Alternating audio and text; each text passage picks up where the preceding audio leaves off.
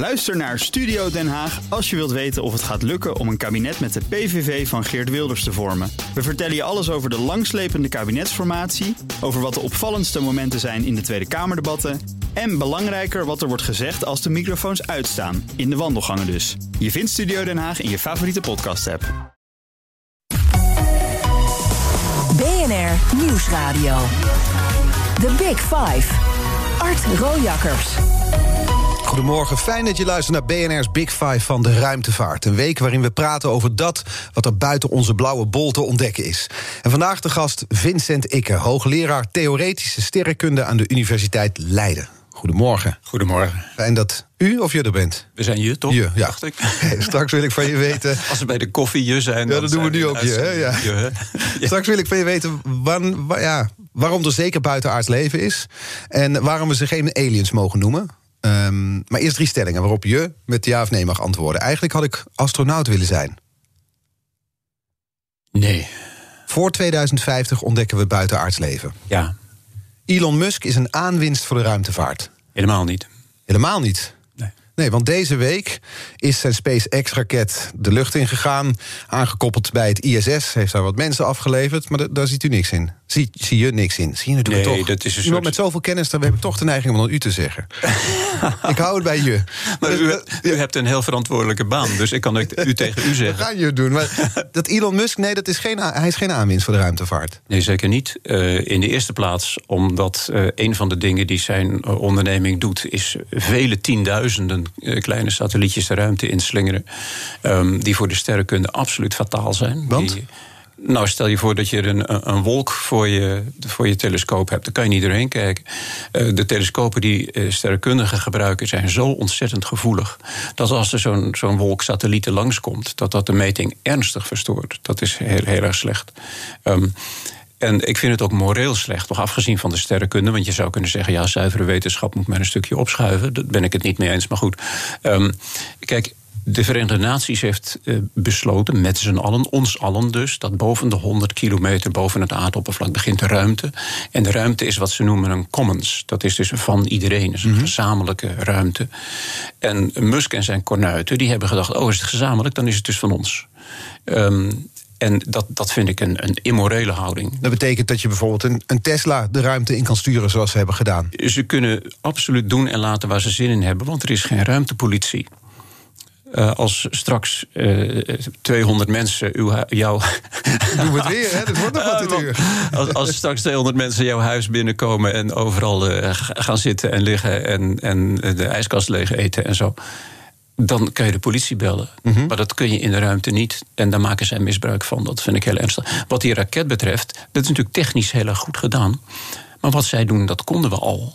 Ze hebben verder niets bijgedragen, behalve dan dat Musk werkt als het ware op het staatje van, van een soort mythe, een soort, soort eh, verhaal.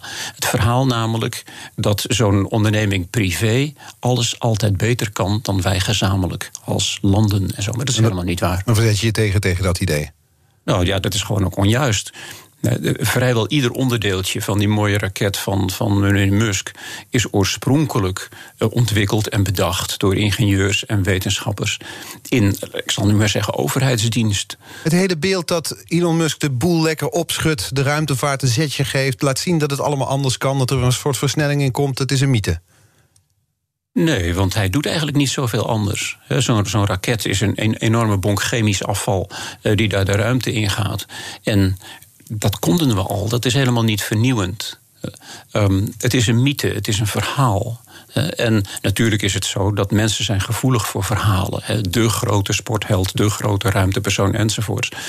Maar als je net zoveel miljarden als er in SpaceX is gestoken aan investering eh, aan, laten we zeggen, eh, de Technische Universiteit Delft zou geven, dan kunnen die mensen dat ook en waarschijnlijk wel beter.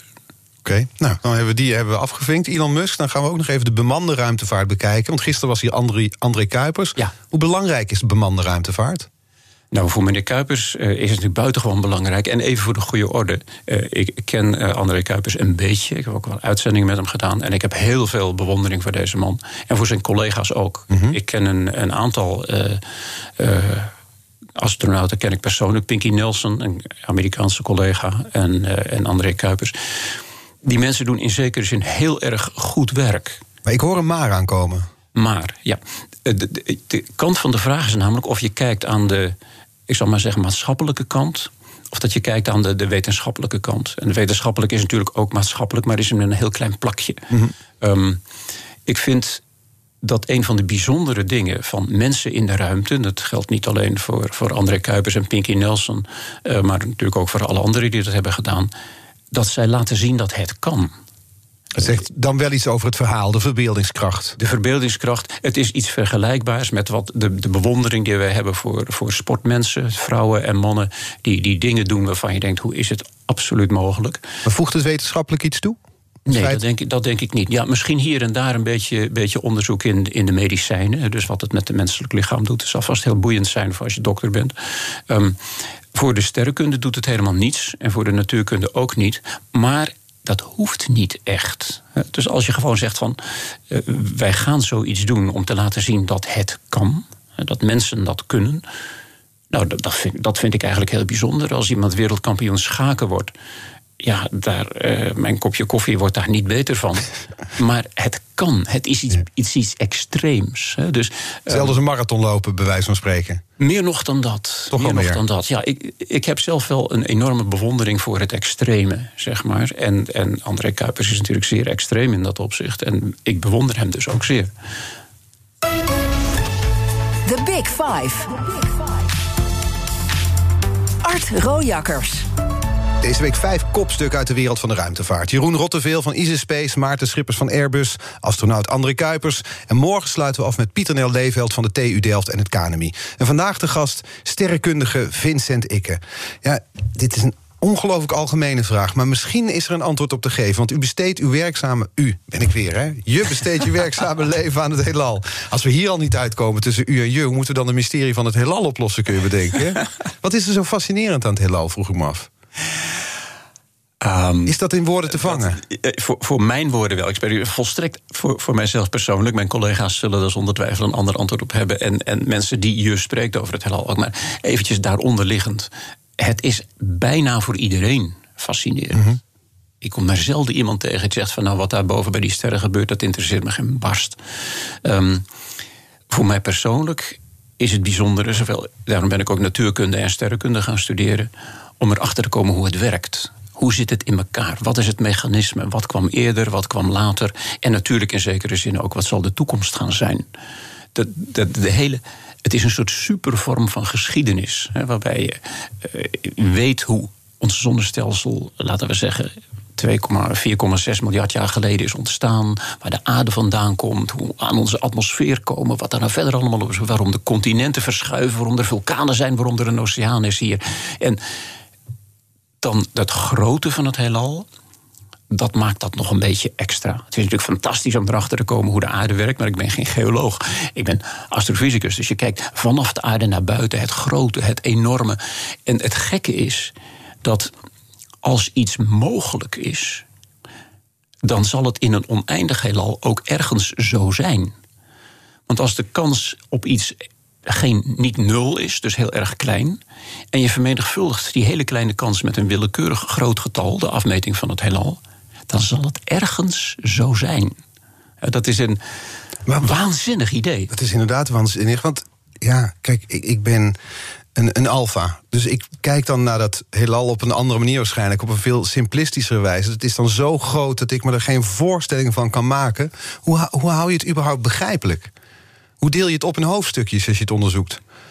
Dat, ik denk dat dat iets is wat alle wetenschappen in feite hebben. En dat is iets wat we ontlenen aan ons dagelijks leven. Uh, alle dingen, vanaf het ogenblik dat je opstaat, de dingen die je overkomen, die kun je niet allemaal onthouden. Dus jouw hersens zorgen ervoor dat het verpakt wordt in kleinere stukjes. Jouw hersens zijn constant bezig met heel veel data weg te gooien. Anders word je knettergek. En als je niet knettergek wordt, dan is tegen de tijd dat je aan je avondeten zit, is jouw geheugen vol en dan kun je jou weggooien. Dat doen we dus niet. Met andere woorden, de manier waarop je met je omgeving omgaat, betekent altijd kleiner inpakken, ver, vereenvoudigen uh, en dergelijke. Nou, wetenschap is een extreme vorm daarvan van vereenvoudigen, van data weggooien, verpakken. net zolang tot je de, de kern van bepaalde dingen overhoudt. dus als je een, een hond ziet lopen. dan zie jij die specifieke hond lopen. En als jij dan een ander dier met vier poten en een staart en een slobberneus tegenkomt, dan moet je weer helemaal opnieuw beginnen. Behalve wanneer je hebt kunnen klassificeren, wanneer jouw hersens dat samen hebben kunnen voegen. Mhm. En dan betekent het dus dat je in jouw hoofd bezig bent, niet met die hond, maar met het hondachtige. Ja, maar dat is dan een hond. Het is een concept wat dan nog, nou, hoeveel is het? Hoe, hoe- hoeveel omtrek heeft een hond? Maar het, het, het universum, het heelal. Ja, maar het principe is hetzelfde. Er is iets hondachtigs aan een hond. En er is iets sterachtigs aan een ster. Ja. En er is iets planeetachtigs aan een planeet. En al die dingen hangen natuurlijk met elkaar samen. Die hond loopt op die planeet, die planeet draait rondom die ster. Die ster die zwerft door de melkweg, de melkweg die beweegt door het heelal. Het heelal dijt uit, enzovoort, enzovoort. Maar dat, dat hele raderwerk, dat hele mechanisme... de manier waarop al die verschillende categorieën met elkaar samenhangen... Dat is wat je dan probeert te bestuderen. En als je erachter komt dat die dingen iets met elkaar te maken hebben. bijvoorbeeld, eh, als er geen planetenstelsel rondom een ster was, was er überhaupt geen ster. Want die ster kan niet samentrekken zonder materie af te stoten in de vorm van een schijf. Ja, dan zie je dat dat samenhangt. Geen sterren zonder planeten. Hé, hey, denk je dan. Hoeveel sterren zie ik niet? Nou, met blote ogen aan de hemel zie je er een stuk of duizend. Ja, niet in Nederland met al die lichtvervuiling. Maar goed, je ziet er een heleboel. En elke ster elk heeft... van die sterren moet planeten ergens hebben. iets in de buurt hebben. Of het een dubbelster of een planeten. Kijk, denk je. Maar weten we dat wel? En dan bouw je een, een telescoop en dan ga je kijken of die, dat vermoeden, dat die andere sterren planeten hebben, of dat vermoeden ook inderdaad klopt. Ja. En waarachtig, daar hebben mensen een paar jaar geleden de Nobelprijs voor gekregen. Als je een heel speciaal soort telescoop ontwikkelt, en je hebt geluk, want geluk moet je ook hebben in dit vak, heel veel zelfs. Dan, dan zie je dat het waar is wat je had vermoed. Je denkt, sterren hebben planeten en waarachtig. Het is zo. Het is zo. En dan ben je weer een stapje verder met die samenhang tussen dingen. En dan kun je weer een stap maken. Hoe ver zijn we als we die stapjes bekijken? Hoe ver zijn we eigenlijk? Hoe ver kunnen we nu bijvoorbeeld het heelal inkijken? Ehm, ons heelal is 13,8 miljard jaar oud. Dus in principe kun je 13,8 miljard lichtjaar de ruimte inkijken. En in iedere richting. Je kijkt in alle richtingen kijk je naar het begin van het heelal. Het is heel grappig om te bedenken dat willekeurig waar je op je rug ligt naar de sterren te kijken. Iedere zichtlijn vanaf de aarde eindigt na 13,8 miljard lichtjaar op één punttijdstip in het verleden. En dat is het begin van ons heelal. Nu, ben- nu, nu raak je me al bijna kwijt. Toch eh, heel even. Waar ik ook kijk, ik kijk naar dezelfde stip uiteindelijk. Ja, uiteindelijk wel, ja. En dat kun je ook begrijpen, omdat de heelal een structuur heeft. Stel je voor, jij staat op de Noordpool. Ja? Zolang die er nog is, maar goed. Ehm, jij staat er op de Noordpool en je kijkt, laten we zeggen, in de, op de meridiaan van Amsterdam. Dan komt jouw zichtlijn langs waar wij hier nu zijn. En dan gaat die dus verder door naar het zuiden. Maar die zichtlijn vanaf de Noordpool eindigt op de Zuidpool. Nu ga je niet vanaf jouw plekje op de Noordpool naar Amsterdam kijken, maar eh, we nemen een andere leuke plek. Eh, je je kijkt naar Londen bijvoorbeeld. Hè? Nou, dat is een andere meridiaan. En die andere lijn eindigt toch op diezelfde Zuidpool. Dus als jij 360 graden ronddraait. Je kijkt altijd naar hetzelfde punt. En je kijkt alle zichtlijnen langs het oppervlak van de aarde. Dan komen al die lijnen samen op de Zuidpool. En dat is wat je doet als je naar de sterrenhemel kijkt. Dat klopt. Alleen dan is het niet in twee dimensies, dus langs een bol van de Maar meer aarde, dan, meer dan in drie 13 dimensies. miljard jaar, Ja, eh, lichtjaar. en dan, ja, precies. Hè. Dus de afstand van de Noordpool naar de Zuidpool is 20.000 kilometer. Ja. Ehm, in het heelal is dan 13,8 miljard lichtjaar. Ja. Is er nou, als we dit dan bekijken... en ja, dit is eh, natuurlijk voor eh, jou en je vakgenoten... in Jip en Janneke taal uitgelegd... om het een beetje begrijpelijk voor mij te houden... en voor de luisteraars. Maar is, is er nou iets... Ja, is het uit te drukken in percentages? Dat is eigenlijk waar ik naar op zoek ben. Hoeveel we weten. Eh, ja, Hoeveel, hoeveel van het universum, van het heelal... snappen wij, kennen wij? Is het Nou. 10%, 20, 90%? het, het jongste stukje van het heelal wat we direct kunnen waarnemen... is de gloed van de oerknal. En die is ontstaan ongeveer 350.000 jaar na het begin van het heelal. En dat kunnen we zien, overal om ons heen. Als jij ogen had die gevoelig zijn voor radiostraling... en je zou naar de hemel kijken... dan zou de hemel in lichte laaien staan, letterlijk... van de gloed van de oerknal in alle richtingen. Ehm, dat is dus 350.000 jaar na eh, het begin. Dat kunnen we zien met radiotelescopen. Dus bij toeval ontdekt ergens in de jaren 1960. Ehm, Dat is grappig trouwens, want het was eerst voorspeld. Hè? Dus voorspeld door, door Asimov. Mm Sorry, niet door de. Die, enfin, daar kom ik zo wel op. Um, het is voorspeld. Um, dat, dit, dat dit zo zou, dat dit zo zijn. zou zijn. Ja. Dat, is in, dat is in de jaren 1950 en 1960, want daaromtrent is het bij toeval ontdekt. Maar met een gewone telescoop, nou niet een gewone, maar met een hele goede telescoop kunnen wij nu sterren en sterrenstelsels zien die aan het ontstaan zijn. Even uit mijn hoofd op een afstand van ongeveer 11 miljard lichtjaren. Uh, misschien iets meer, misschien iets minder. Afstanden bepalen is verschrikkelijk lastig in, in de sterrenkunde. Maar daar komt het ongeveer op neer, ja. 11 miljard lichtjaar. Ja. ja. Wij zenden, hoeveel jaar zenden wij nu zo'n beetje? Zijn we te zien als we bijvoorbeeld radiotelescopen bekijken?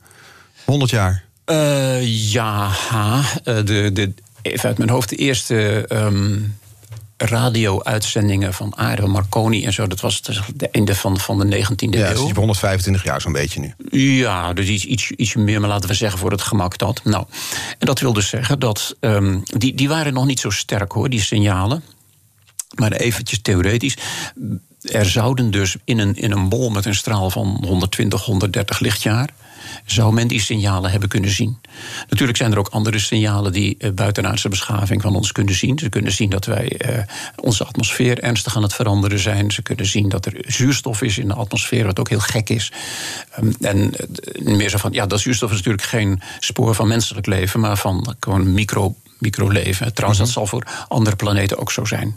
Als je zuurstof vindt, dan heb je een sleutel gevonden. Dat is een sleutel, maar dat is dan natuurlijk ook. Dat, dat zal dan, als het zuurstof is, net zoiets zijn als op aarde. Dat komt dan van eencellige. Van, van, van de grootste hoeveelheid biomassa op planeet aarde, dat zijn wij niet. Maar dat is een soort groen slijm, groen snot aan, aan de oevers van, van rivieren en oceanen en zo. En dat, dat is een enorme hoeveelheid, nu nog, toen we het nog niet verpest hebben. Um, en die dus stel, maken... er is een buitenaardse nou ja, entiteit die naar de aarde kijkt, die zullen vooral groen snot zien. In eerste instantie wel, ja. ja. Uh, als als ze uh, geïnteresseerd zijn in uh, zogenaamd intelligent leven, dan zullen ze denk ik onze radio-uitzending en vooral onze radar voor het eerst gezien hebben. Hm. radar kun je door de hele melkweg kun je dat zien. Daar zijn we nog niet zo heel erg lang mee bezig, maar goed, toch 50 lichtjaar afstand, dat moet te halen zijn. Ja. Welke techniek heeft nou in die, in die nou, toch wel redelijk lange carrière van je, heeft het leven van een sterrenkundige makkelijker gemaakt? Um, om deze kennis, om dit wat we, wat we nu bespreken, al die grote mysteries, mm -hmm. om dat toch ja, in, in kaart te brengen? Dat komt in eerste instantie door ingenieurs. Door, door mensen die apparaten maken, die instrumenten bedenken, die, die nou ja, je slaat werkelijk stijl van achterover wat ingenieurs kunnen. Dat is zo verschrikkelijk knap. Um, in, in de tijd dat ik ging studeren, duurde het ongeveer een halve nacht. Dus laten we zeggen zes of zeven uur. Voordat je met een fotografische telescoop een opname, één opname van één melkwegstelsel had gemaakt. Van één sterrenstelsel. En mijn, mijn collega's met hun fantastische telescopen, die doen nu nog gewoon duizend in een uur of zo. Zo snel is dat vooruit gegaan? Je slaat er stijl van achterover. Um, er was, toen ik begon te studeren, zoals gezegd, waren er misschien van drie of vierhonderd sterren. Bekend waar ze staan, op welke afstand en wat voor helderheid ze hebben en zo. Met die Gaia-satelliet, die nu een aantal jaren draait en zo, hebben we er ongeveer een miljard. Dat is een 1 met 9 nullen, hallo. Dat is dat is onvoorstelbaar goed. En big data, dat, dat is. Dus je vroeg naar, naar een verschuiving. Mm -hmm. Big data is een, een, een, aardverschuiving in dit vak. En voor mij natuurlijk een tweede aardverschuiving, computers. Ja, ja. en is dat dan die aardverschuiving, die big data, die uh, computers, levert dat dus veel meer uh, data op, simpel gezegd? Het levert veel meer informatie op? Of levert het ook op dat we dichter bij de, de sleutel komen, zou ik maar zeggen, voor het antwoord op de grote vragen des levens? Nee, dat niet. Um, het. Um, ik heb er een citaat over van Arthur Schopenhauer. Mm -hmm. Schopenhauer is een Duitse filosoof. Um, niet de vrolijkste was. Die, sorry? Hij was niet de vrolijkste. Nee, dat was een beetje een, een, een, Nou ja, dat heb je vaker met sommige filosofen. Ja. Ik heb wel eens. Van, van mijn vak word je soms heel erg vrolijk, maar van filosofie. Oh, filosofie soms ook. Ja. Um, was het Nietzsche die zelfs een boek heeft geschreven, De Vrolijke Wetenschap? Nou, enfin, um, Schopenhauer die heeft een brief geschreven aan Charles Darwin, de mm -hmm. beroemde Darwin.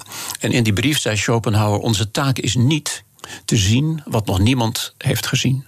Onze taak is te denken wat nog niemand ooit heeft gedacht over datgene wat iedereen ziet. Ja, mooi.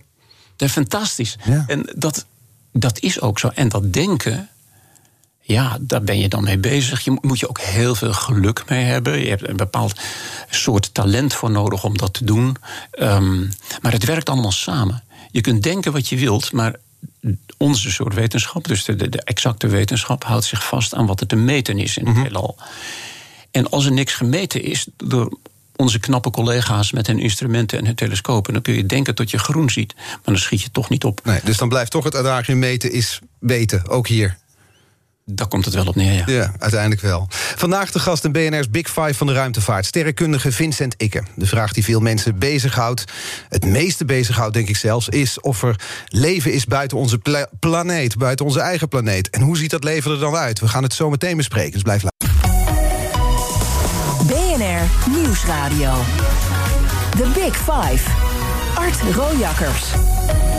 Welkom bij het tweede halfuur van BNR's Big Five. Deze week vijf kopstukken uit de wereld van de ruimtevaart. Gisteren sprak ik met astronaut André Kuipers. Eerder deze week met Jeroen Rotteveel van Easy Space... en Maarten Schippers van Airbus. Die uitzendingen zijn alle- allemaal terug te luisteren natuurlijk. En morgen is hier Pieter Nel Leeveld te gast... om te praten over het Tropomi-instrument... waarmee het klimaat bestudeerd wordt. Maar vandaag de gast Vincent Ikke... hoogleraar Theoretische Sterrenkunde aan de Universiteit Leiden. En de meest gestelde vraag aan jou is... Is er leven buiten de aarde? Er zijn er drie. Hè? Ja. Dus er is er leven buiten de aarde? Dat staat met stip op één. En dan, eh, eh, wat was er voor de oerknal, is vraag twee. En vraag drie is, wat zijn zwarte gaten? Maar laten we het even Laten we maar- beginnen maar even hebben Het is ambitieus om ze allemaal te behandelen in de tijd die we nog hebben. Een andere keer worden Ja. een andere Big Five. ja. Ja. Het kan niet anders dan dat er ergens anders leven is, toch? Ja, kijk, heel waarschijnlijk. Ja, zo waarschijnlijk zelfs. Dat als ze gewoon recht op de mens afvragen: is er leven buiten de aarde? Dan moet ik zeggen ja. Ehm, de ja in de wetenschap heb je nooit 100%, maar dat moet dan maar begrepen worden. Ehm, en ik denk dat de overgrote meerderheid van mijn collega's het daar wel mee eens is. Alleen de vraag die je jezelf dan natuurlijk moet stellen is: oké, eh, goed, eh, wijsneus, waar dan? Waar zijn ze dan? Waar dan? En daarop is het antwoord: dat weten wij nog niet. Nee. Want dat, dat wordt volgens mij de Fermi-paradox genoemd, toch? Ja, Fer- Fermi was. eh er zit een fractie ingewikkelder in elkaar, maar. ehm, dat, dat is een van die vormen daarvan. Ja, Ja, inderdaad. het als als het, het inderdaad zo gewoon is, dan moeten we ze al gezien hebben. Het moet krioelen van het leven. En, Ja. maar, maar waar zijn ze eigenlijk? Het is zo stil. Ja, er zijn diverse mogelijkheden. Eh, eh, het kan natuurlijk zijn dat eh, ander leven buiten onze planeet, chemisch gesproken, zo anders is dan leven op planeet Aarde, dat we het niet als zodanig herkennen. Dat is dus puntje één. Eh, mijn chemische collega's die zeggen dat dat niet heel waarschijnlijk is. Dat alleen al vanwege het feit dat jij en ik zijn gemaakt van het goedkoopste spul wat er in het heelal voor het oprapen ligt. Praat voor jezelf. Water in ons, water in ons lichaam. Zo. Ja. Waterstof komt uit de oerknal. Ja. Zuurstof komt uit sterren. Koolstof, stikstof. Het stelt niks voor. Hartstikke gewoon. Ja. Eh, ik- je zou een grapje kunnen maken van ehm, dat bewijst dat er geen God is. Want een beetje God had ons wel van hele dure materialen gemaakt. Maar nee hoor, Nee. het moest natuurlijk weer koolstof zijn. Ehm, en dan niet eens in de vorm van diamant, hè, want dat is ook koolstof. Ja, nee hoor, gewoon ordinair. zwart, zwart smeer. Ehm, dus het is helemaal gewoon spul. Ja. Wij draaien op de gewoonste energie die er is, namelijk de straling van onze ster. En er zijn, ja, wat is het, eh, 300 miljard sterren in de Melkweg. En er zijn honderden miljarden melkwegstelsels. Eh, ga, ga er maar na. Nullen zijn er zat. Met andere woorden, de kans is enorm groot. Gewoon puur als je kijkt naar hoe gewoontjes wij zijn... als je het kijkt op, heel, Ja. ja, op met de rest van het heelal. Ja. Zou het ook zo kunnen zijn dat wij te gewoon zijn? Dus dat ze niet geïnteresseerd zijn in ons? als ze eh, inderdaad een, een eh, ruimte. eh eh, Nikola Kardashev eh, heeft. Geclassificeerd, dus diverse soorten beschaving. Eén soort beschaving, dat noemen we Kardashev type 3, is dan een beschaving die door de hele Melkweg kan reizen. Dus met een afstand van 100.000 lichtjaren of daaromtrent. Ehm, als je dat kan, kun je hier komen kijken. En ik denk dat je inderdaad gelijk hebt. Dat als je dat kan, dan boeit. Wij, wij boeien hun dan helemaal niet, op geen enkele manier. En dat, maar dat wil natuurlijk niet zeggen dat, dat zullen er zijn. Het zou kunnen zijn dat wij niet slim genoeg zijn om ze op te merken. Het zou kunnen zijn dat zij zo slim zijn dat ze zich niet laten opmerken. Of het zou natuurlijk ook kunnen zijn dat er inderdaad geen intelligent buitenaards leven is. Of in ieder geval niet door de melkweg kan reizen, dat kan. Maar chemisch leven van het soort zoals op onze planeet, dat is op dit moment lijkt het heel waarschijnlijk dat dat. Bacterieel niveau hebben we het dan over? Ja, dus inderdaad, een soort van de eencellige uh, die er een beetje rondkrioelen in, in de oceanen van zo'n aardachtige planeet. We hebben duizenden en duizenden van die dingen gevonden, van die planeten tenminste, buiten ons zonnestelsel, exoplaneten. En we zijn maar aan het aller, allereerste begin van dat onderzoek. Ja, en want een van de eerste stellingen aan uh, het begin van dit programma was: voor 2050 ontdekken we buitenaards leven. Het antwoord was ja. Ja, ik, ik, denk, ik denk dat dat wel zo is. Ja. Kijk, dan hebben we het over dat soort eencellig. Ja, als je het heel erg scherp wilt slijpen, dan zou je moeten zeggen dat we dan tegen die tijd processen hebben ontdekt in de atmosfeer en oceanen van exoplaneten, die zeer, zeer waarschijnlijk niet door gewone geologische processen worden veroorzaakt, maar door biologische processen van een of andere aard. exoplaneten zeg je al, want we mogen ze geen aliens noemen, hè? Nee, alien, ja, het woord alien om te beginnen is het Engels, dat kan nog wel, maar het is Alien is natuurlijk helemaal verknoopt met, met een soort uh, levensgevaarlijke, mensenetende, vernietigende, War of the Worlds-achtige troep en zo. Ja. Uh, ik noem ze exoburen. Dat heb ik in, in uh, mijn boek Reisbureau Einstein heb ik dat ingevoerd, dat woord. Fascinerend boek. En, en daar staat het inderdaad in exoburen, omdat het wat vriendelijker klinkt. Dat klinkt veel vrienden. Het klinkt ook neutraler. Niet al je buren zullen je vrienden zijn, maar het klinkt veel neutraler dan aliens. En daarom gebruik ik exoburen voor bewoners van exoplaneten. Maar zoals gezegd, de merendeel van de exoplaneten waar leven op is, zal net zo zijn als het primitieve leven op aarde. Gewoon groen snot. Of, ja, het kan ook wel blauw zijn hoor, dat weet ik niet precies natuurlijk. Iets snotterigs. Ja, eencellige, gewoon slijm aan, aan de oevers van de oceanen en de rivieren. De, de gasten hier stellen elkaar vragen via de kettingvraag. Gisteren dus astronaut André Kuipers, die had deze deze vraag voor je. Een van de belangrijkste vindingen uit de ruimte zal zijn of er nog buitenaards leven is. En mijn vraag voor Vincent Ikke is dan, want hij gaat zich natuurlijk bemoeien met de hele interessante vorm ook van ruimtevaart, de ruimtetelescopen. Uh, welke telescoop hij verwacht uh, waarmee we bewijzen gaan vinden van leven op exoplaneten. Primitief leven, de aanwijzingen daarvoor. Of denkt hij dat het eerder de aardse telescopen zijn? Uh, we hebben enorme, de ILT, de extra, extremely large telescopes en zo. Dus welke telescoop verwacht hij dat doorbraak gaat geven voor het vinden van leven op exoplaneten? Zijn dat dus ruimtetelescopen? Mm -hmm. we, gaan we ze vanaf aarde vinden? Het lijkt mij heel waarschijnlijk dat het een combinatie van beide zal zijn. Want zo, zo werken we op dit moment ongeveer. Uh, met behulp van ruimtetelescopen kun je veel beter uh, planetenstelsels opsporen dan vanaf de aarde. Je wordt niet gestoord door de atmosfeer en dergelijke.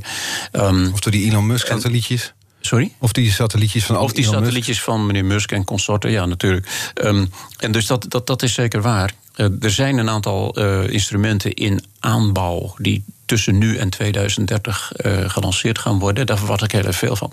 Maar vervolgens, als je weet dat ergens een ster is met planeten die je goed kunt zien is het het beste om dan vanaf de aarde met een hele grote telescoop die dingen in detail te bestuderen. Dus de verzameling, de survey noemen ze dat, de mm overzichtsmeting, dat zal hoogstwaarschijnlijk met ruimteinstrumenten gaan gebeuren.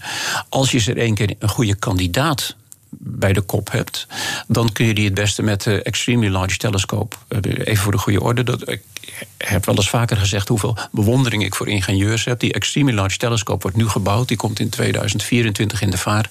Die heeft een spiegeldoorsnede van 39 meter dat het is onwaarschijnlijk. Dat ja. is van hier tot aan de overkant van de straat daar. Waanzinnig knap is dat. Ja, en dus kunnen we die gebruiken om nou ja, dat, ja. dat andere leven misschien wel te zien. Stel dus inderdaad, voor 2050 lukt het ons om ergens buitenaards leven te ontdekken. Zo heet het dan toch. Uh, en stel het is maar een bacterie of het is, het is, iets heel kleins. Wat zegt dat dan? Wat, is dat een enorme doorbraak? Is dat dan heel bijzonder? Of is dat ja, eigenlijk voor een sterrenkundige... we weten het allemaal dat het er is, het is alleen nog niet bewezen? Nou ja, denk even terug aan, aan waarom wij überhaupt gedacht hebben dat er exoplaneten zijn. Ja, dus bestudeerd hoe ons zonnestelsel zou kunnen zijn ontstaan. In het midden van de 19e eeuw kwam dan tot de conclusie van als door de zwaartekracht een ster samentrekt en gaat stralen, dan kan dat niet vanwege het feit dat als die samentrekt, die ook zo snel om zijn assen zou gaan draaien, dat hij niet verder kan samentrekken. Dan wordt het dus nooit een ster. En het antwoord daarop, dat is toen ook al bedacht, is dat een gedeelte van de materie vormt een schijf rondom die jonge ster. Mhm. En die ster kan verder samentrekken. En die extra draaiing, zal ik maar zeggen, wordt afgestoten. En dat wordt dan een schijf daaromheen. En in die schijf ontstaan planeten. Met andere woorden, planeten en sterren zijn een soort twee-eenheid. Ja, zoals wij rondom onze zon draaien, zo moet dat op Zo moet dat- talloze plekken gebeuren. Absoluut juist. Maar, ja, dat, dat, dat je kan veronderstellen. Maar je kunt veronderstellen totdat de koeien thuiskomen. Maar dat heeft verder helemaal geen, eh, geen betekenis. Tenzij je ook echt een waarneming hebt die daarmee klopt. En zo werkt de wetenschap altijd. Je doet een veronderstelling en je gaat kijken of dat klopt. Als het niet klopt, moet je terug naar de tekentafel. Dat gebeurt meestal. Het is het bewijs van een veronderstelling. Soms klopt het wel. En in dit geval klopt het wel. Eh, Er zijn mensen die hebben de de Nobelprijs gekregen voor het ontdekken van de eerste echte exoplaneten. En we hebben er nu duizenden. Maar dat is een bevestiging. Maar die bevestiging is natuurlijk het begin van weer een volgende stap. Van ja, maar eh, wat voor soort planeten dan? Lijken de meeste planeten in het heelal op Jupiter? Of lijken de meeste planeten in het heelal op aarde? Of zoiets. Nou, en zo zal het in dit geval ook zo zijn. Dat je, je ziet een bepaald soort chemisch verschijnsel op zo'n exoplaneet. En je komt dan tot de conclusie: ja, dat is geen, geen geologisch verschijnsel. Daar moet een so- soort van biologie achter zitten. Maar de volgende stap is natuurlijk welke dan? Ja. Ehm, dus dat zal dan weer een stapje zijn op het pad in de richting van nog weer meer te weten komen wat al die mechanismen zijn. Hoe zit het in elkaar? Als je maar één voorbeeld hebt, planeet Aarde, ja, dan kun je alle kanten op. Maar als je twee punten hebt, dan kun je er een lijn doorheen trekken. En dan zie je in die lijn misschien een soort van begrip van: oh ja, nu je het zegt, zie ik het ook. Dat werkt dus zus of dat werkt zo Ja, ja. en dergelijke. BNR Nieuwsradio. The Big Five. Art Rojakkers. We gaan gewoon, we hebben nog, wat is het, een, een, eh, een, een kwartier tot deze uitzending voorbij is. We gaan het ambitieniveau nog iets opschroeven in deze uitzending. Want we gaan in, deze, in dit laatste gedeelte iets proberen te behandelen... waar wetenschappers al decennia mee bezig zijn... en wat nog steeds een enorm groot raadsel is. Misschien wel het grootste mysterie van het universum. Donkere materie. Eh, allereerst, wat is het, donkere materie? Als ik dat wist, dan. eh, Ja, dan hebben we het antwoord Dan eigenlijk. hè? kreeg, ik, dan kreeg ik over een paar maanden een leuk eh, telefoontje uit Stockholm. Gefeliciteerd van, met de Nobelprijs. Ike, wilt u hier maar even een goede boekenbon in ontvangst komen Wat is het nemen? niet? Misschien is dat een betere vraag. Sorry? Wat is het niet? Misschien is dat een betere vraag. Wat het niet is, is het spul waar jij en ik van gemaakt zijn. Gewone tussen aanhalingstekens materie. We, we noemen dat baryonische materie. Dus materie gebaseerd op gewone atomen en gewone atoomkernen en gewone elementaire deeltjes en dergelijke. Het blijkt dat het. We kunnen dat wel het gewone spul noemen, maar dat is heel erg raar, want het is maar 5% van de inhoud van het heelal. Dat is waar wij van gemaakt zijn in onze sterren, de planeten en dergelijke. En de andere 95% is donker spul. Ik zeg zelf nooit donkere materie, want we weten niet eens dat het materie is. Kan ook energie zijn. Een gedeelte is ook energie. Ja. Maar dat donkere spul, dus 95% van het universum, hebben we geen idee van wat het is. Geen idee. Nou ja, we hebben ideeën zat, maar geen bewijs. Het is, eh, ik bedoel, iedere astrofysicus heeft wel zo haar of zijn eigen idee van wat dat zou kunnen zijn. Ja. Maar volgende week is dat idee weer iets anders. Even een hele simpele vraag. Het is niet het zwart dat wij tussen de sterren zien als je s'nachts naar boven kijkt. Nee, dat is ruimte. En ruimte is, dat weten we al sinds 1916, sinds, sinds Albert Einstein zijn algemene relativiteitstheorie publiceerde. Ruimte en tijd zijn bouwmateriaal. Eh, Net zo echt als baksteen en cement. Maar het is geen ruimte, het is geen tijd. Het is iets wat ruimte en tijd vult. Op een of andere manier. En wat de, de, het gedrag van ons heelal wordt heel sterk beïnvloed door dat donkere troepje, door dat donkere spul. Dat kunnen we ten naaste bij in kaart brengen. We, dat zijn dus mijn collega's met een knappe telescoop. Ehm, maar wat het nu eigenlijk is, waar het, wat zijn de mechanismen, waar is het van gemaakt? Ehm, ja, ehm, Geen idee. geen, geen idee. Maar er zijn natuurlijk dichterbij ook dingen die vergelijkbaar zijn daarmee, die we niet weten. En we vermoeden dat dat allemaal één soort mechanisme is, maar dat weten we niet. Nee, en dat is dus nogmaals 95% van het universum. Ja. En het is ook iets waar je s'nachts wakker van ligt. Ja, daar lig ik zeker wakker van. Het is, kijk, ehm, misschien moet ik even laten, eh, misschien proberen duidelijk te maken hoe wij zo zeker weten dat dat spul er is. Ehm, stel voor dat je ehm, de zon zou wegtoveren, hè, dus dat die helemaal donker is, dat je het niet ziet. dan zouden de planeten nog in ellipsbanen rondom dat punt draaien. Als je nou van buitenaf kijkt, dan zie je die planeten rondom dat punt draaien. Dan denk je van, nou, dat, dat gaat niet zomaar. Er moet iets in dat middelpunt zijn. We weten niet wat, maar het is er, want anders zouden die planeten niet in mooie ellipsbanen draaien. Nou, um, wij weten nu dat dat zo is omdat die zon materie heeft. En die materie zorgt voor de kromming van de ruimte. En de ruimte is krom en dus zijn de planeetbanen krom. Goed, dat hebben we allemaal gesnapt. Maar nu zie je dat ook het licht afgebogen wordt in ons heelal. We noemen dat het gravitatie-lens-effect. En als je nu heel de diepte van het heelal kijkt, dus op een mhm. afstand van laten we zeggen 500 miljoen of een miljard lichtjaar of zo, je kijkt naar een sterrenstelsel op die afstand, je kijkt naar het beeldje in jouw telescoop van dat sterrenstelsel, dan zie je dat dat beeldje vaak een beetje vervormd is. Niet zoals een net sterrenstelsel eruit zou moeten zien. En hoe komt dat? Dat komt omdat het licht dat uit de diepte van het heelal tot ons komt, wordt afgebogen. Door? Door iets. En we weten niet wat. En dat iets, dat wordt dus donkere materie genoemd, donker spul. Um, wij weten met zekerheid dat het geen licht uitstraalt, want anders hadden we dat al kunnen waarnemen. En verder weten we eigenlijk niks. Vergelijk het even met het volgende. Dus stel je voor, je, je staat dan aan de, uh, op de rand van een zwembad. En op de bodem van dat zwembad heb je tegeltjes. Dat zijn allemaal van die mooie rechte, mhm. rechthoekige dingen. Maar als je de, naar die tegeltjes kijkt, dan zie je geen rechte lijnen. Je ziet ze een beetje kronkelig en zo. Dat komt doordat het licht wat van de bodem van het zwembad naar jouw ogen gaat, door het oppervlak van het zwembad gaat. Dat oppervlak is niet plat, dat is een beetje, beetje hobbelig. En het is vervormd. Golfjes. En door die golfjes zie jij de bodem van het zwembad vervormd.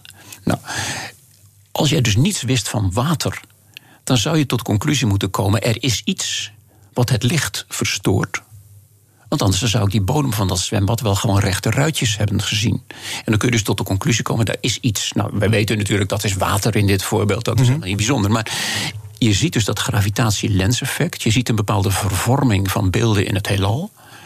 En daar moet je de conclusie uit trekken dat dat veroorzaakt wordt door de aanwezigheid van iets wat het licht afbuigt. Het is ongelooflijk ontnuchterend, hè? Het idee dat dus er zoveel, 95% is waar we werkelijk geen idee van hebben. Dus met al onze ja, ingebeelde, wat is het, belangrijkheid en mhm. alles. Ik bedoel, ik heb mateloos respect voor, voor je collega's en jou, maar het is tast, letterlijk tast in het duister. Ja, het is letterlijk tasten in het duister.